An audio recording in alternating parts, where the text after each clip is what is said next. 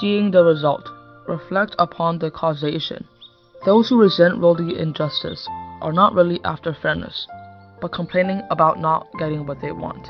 Once they become better off, they forget all about fairness. By the same token, when suffering, we should find out what causes it and endeavor to eliminate the causes. When being blessed, we should contemplate on what brings the blessing and how to accumulate more.